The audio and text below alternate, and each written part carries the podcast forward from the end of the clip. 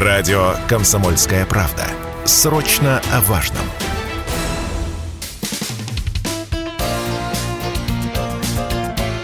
Говорит полковник.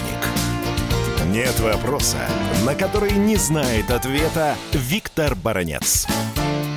Великой печалью веет от э, вчерашнего заявления секретаря Совета национальной обороны Украины Данилова о том, что на предстоящей неделе на Украине ее граждан и военных, и цивильных ждут очень большие неприятности. И почему же секретарь Совета национальной безопасности вот так зарыдал? Скорее всего, что этот человек видит то плохое состояние на поле боя, в которое попала ныне украинская армия. Здесь первое и очевидное состоит в том, что российская армия, а также союзные войска, я имею в виду корпуса Луганской и Донецкой Народной Республики, всецело перехватили стратегическую инициативу и уже по несколько населенных пунктов и больших, и небольших ежедневно берут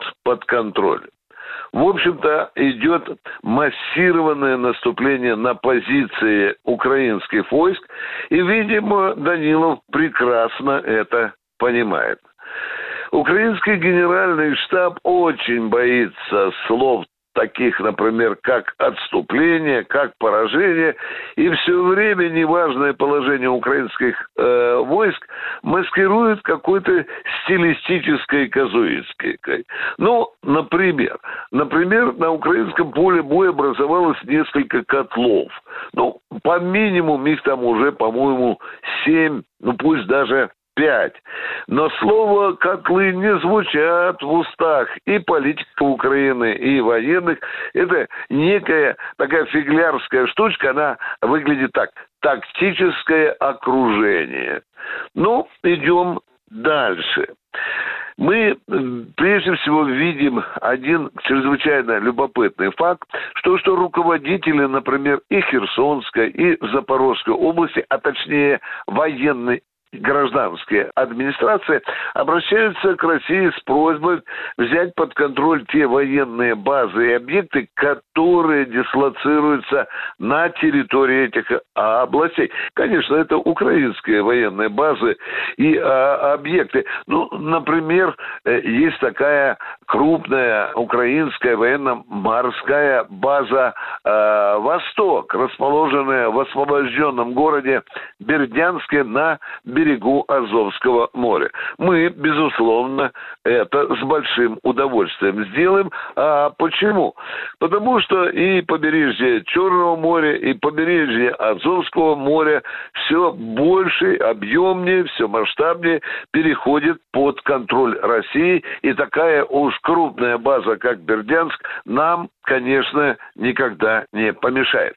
А тем временем, наблюдая за украинской пропагандой, за публикациями в СМИ, э, в огромном количестве блогов, я наблюдаю чрезвычайно любопытную ситуацию. Например, такой всеобщий стон и плач по поводу того, что украинской армии не хватает артиллерии, вот потому она и драпает со своих позиций. И очень часто публикуются слова Зеленского о том, что на один а, украинский выстрел российская армия отвечает 20 снарядами. Ну и какой же вывод делает из этого украинские политики и э, военные? Они говорят, что надо немедленно, немедленно, побыстрее, чтобы НАТО и Соединенные Штаты Америки побольше артиллерии. Артиллерия, вот это слово артиллерия, оно оно звучит сегодня в панических речах украинских политиков и генералов э, больше всего. Большие надежды делаются на тот ленд-лиз, который пообещали американцы, и в Киеве бьют в тревожные колокола побыстрее, американцы, доставляйте нам это оружие. Ну, конечно, мы вот так будем сидеть, курить приму без фильтра и наблюдать, как колонны американской техники спокойно будут через польскую границу, спокойно продвигаться на территорию Донбасса. Конечно, мы будем жечь и крошить. Это одна из стратегических задач в нынешней военно-политической э, ситуации.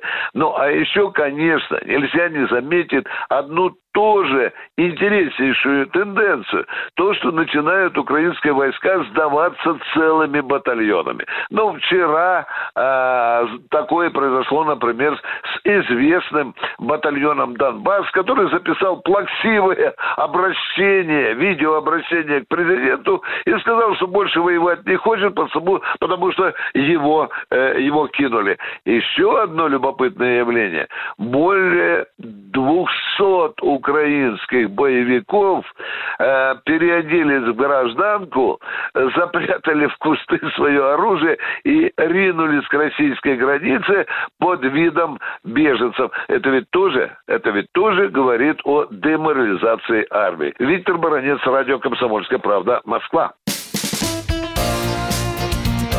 Говорит полковник.